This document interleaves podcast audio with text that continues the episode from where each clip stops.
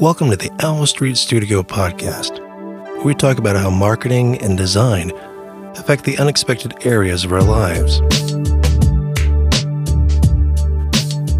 One area that people often don't think of as marketing, but absolutely is marketing, is prices.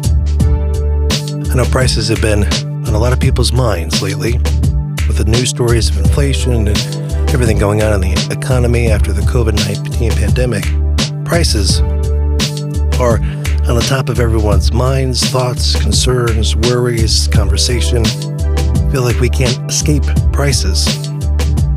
But that's kind of true. Every single day, we interact with thousands upon thousands of prices. But have you ever stepped back and asked, what really makes a price a price? Sometimes it's the most mundane, simple, seemingly obvious things that hold the most mystery and intricacy. What is really driving this thing that impacts our life so much, that impacts our whole nation and our history? What really is within a price? What is it that makes prices matter so much to us and to everyone else? For prices, there are two major components.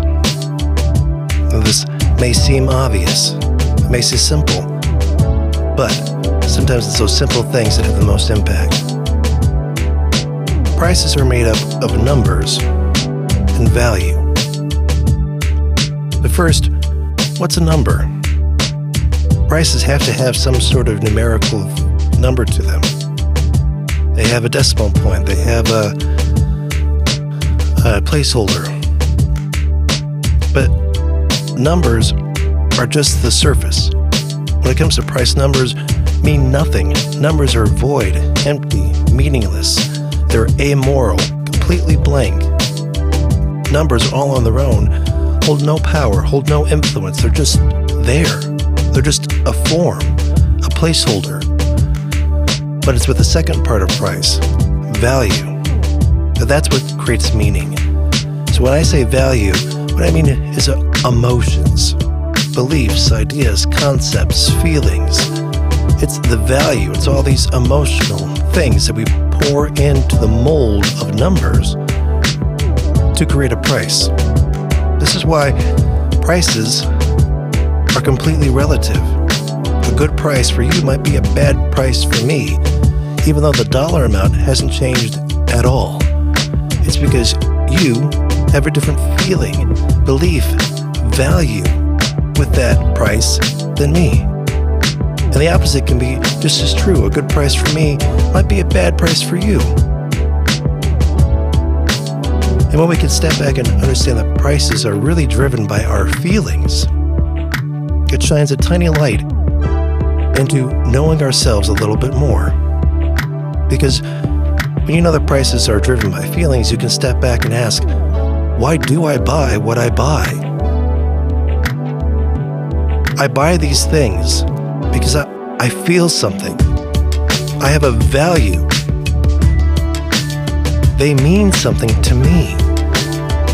Everything we buy, from the fast food to the everyday groceries to the big ticket items, every single thing has a specific emotional meaning to you. Now, those emotions can be good or bad, or have a good cause or a bad cause.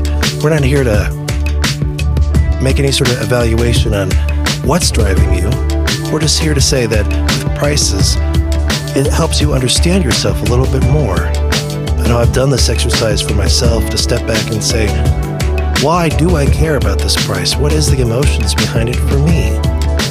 You know, it's revealed some things that are a little embarrassing and humbling, but it's also helped me understand how to use my spending and my money to live out what I truly care about, to live out how I want to impact the world, even in the small things from buying a can of beans at the grocery store to the big things.